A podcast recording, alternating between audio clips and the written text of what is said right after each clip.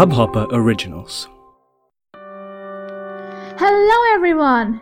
You are listening to the Hubhopper Originals, Echoes by Jabo, and I'm your host, Jay. In my podcast, I will be sharing stories which comes directly from the pages of my diary. So, if you are looking for some amazing stories, then you are at the absolutely correct place. My first story is about the complicated love life of a young girl. Welcome to My Blunder with Amortentia.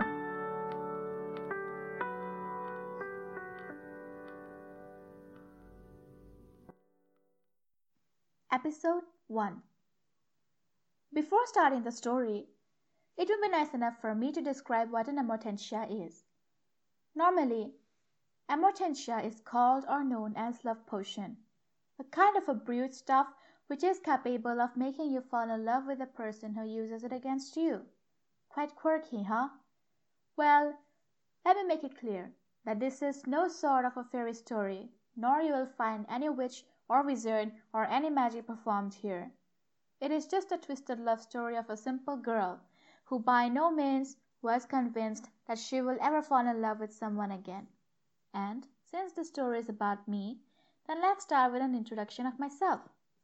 I am Monica Douglas, 19 year old young girl who fell in love twice with the same person, and this is my blunder with Amortentia. Every mess created starts from the day when I saw him strolling out in the market when I was with my dad. Wow! It had already been two years now since we saw each other. Imagine, when everything runs smooth after a breakup you don't meet your ex boyfriend for more than two years, and then suddenly a day comes when that person, I don't know from where or how, ends up running into you. And that too, when you are with your dad. What a great sudden meeting incident. All I could do was to look at him walk past me. I did not smile. Instead, I clenched my dad's arm more tighter. I don't know if I did that because of insecurity or something, but it just happened when he suddenly came in front of my eyes. Well, that passed out quite smooth. But I saw him right into the eye when we struck for the second time. I don't know if he was kind of following me or was it any kind of a coincidence that we met again, but whatever it might be, maybe it started to brew that addictive drug of amortentia in me again. This time, looking at him, I smiled. He smiled back. We kept sharing these smiles and I talks for a few seconds until we crossed each other again. He was still standing there. I could feel it. In the middle of the market crowd. I knew he was there. And the mini me inside kept yelling, yelling at him, Why on earth are you still standing there and watching me walk away? Just go home, will you? And please don't strike again. Maybe he heard what I wanted to say, 'cause I didn't find him again. Maybe he was crying again. Maybe he too was shocked to see me again. Maybe he still had that spark of love alive in him. The same spark he used to have two years back. But back then, when I was not sure if I was capable of having a love life. When I got back home, I don't know what happened to me, but the first thing I did was to unblock his number from my contact list. We started chatting after a few minutes, starting with the regular hello and greetings, just like the way we greet our friends. The conversations actually warmed me up. And then the point came when he spilled the beans. He still loves me. He still cares for me. It was simply because I kept him blocked in my contacts and out of every social media that he was not able to contact me.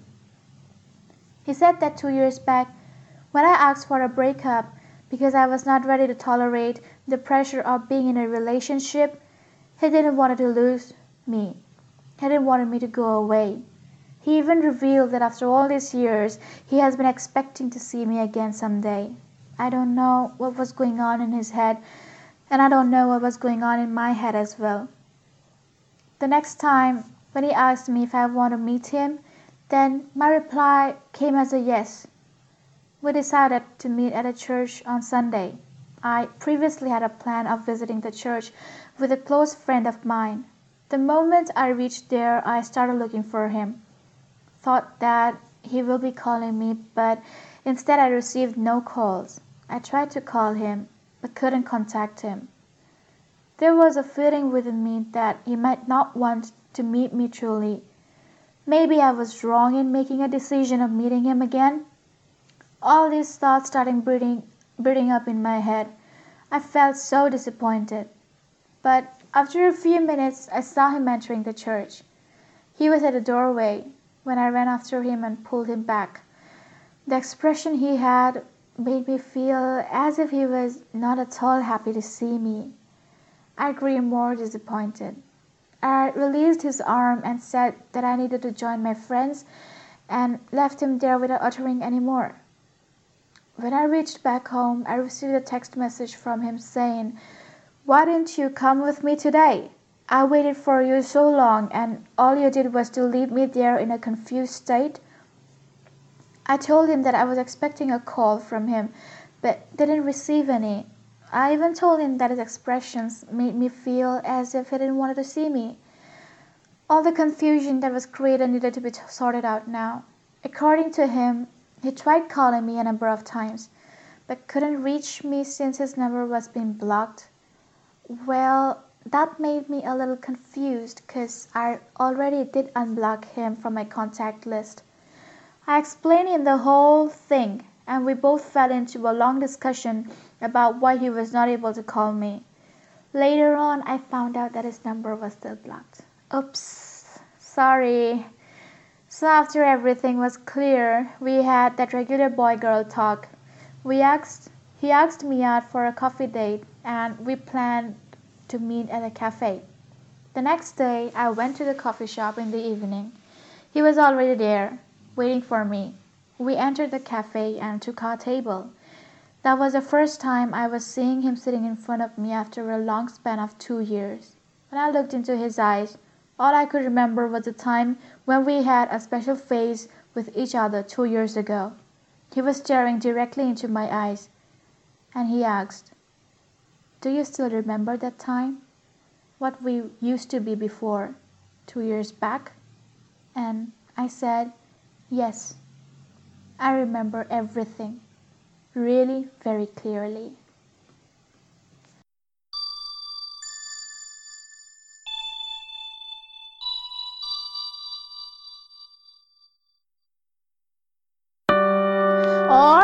Then, so here was the first episode of My Blunder with Amortentia.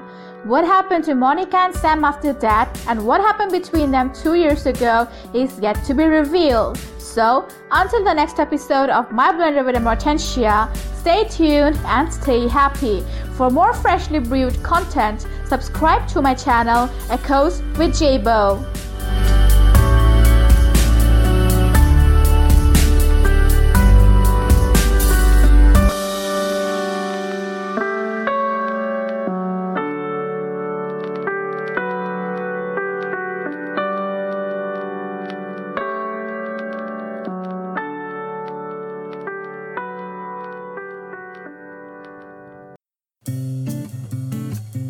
I hope you enjoyed this Hubhopper original podcast.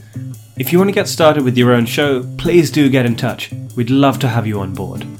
Send an email to info at hubhopper.com. That's info at hubhopper.com, and we'll get back to you in a flash. We're looking forward to creating some great audio content together.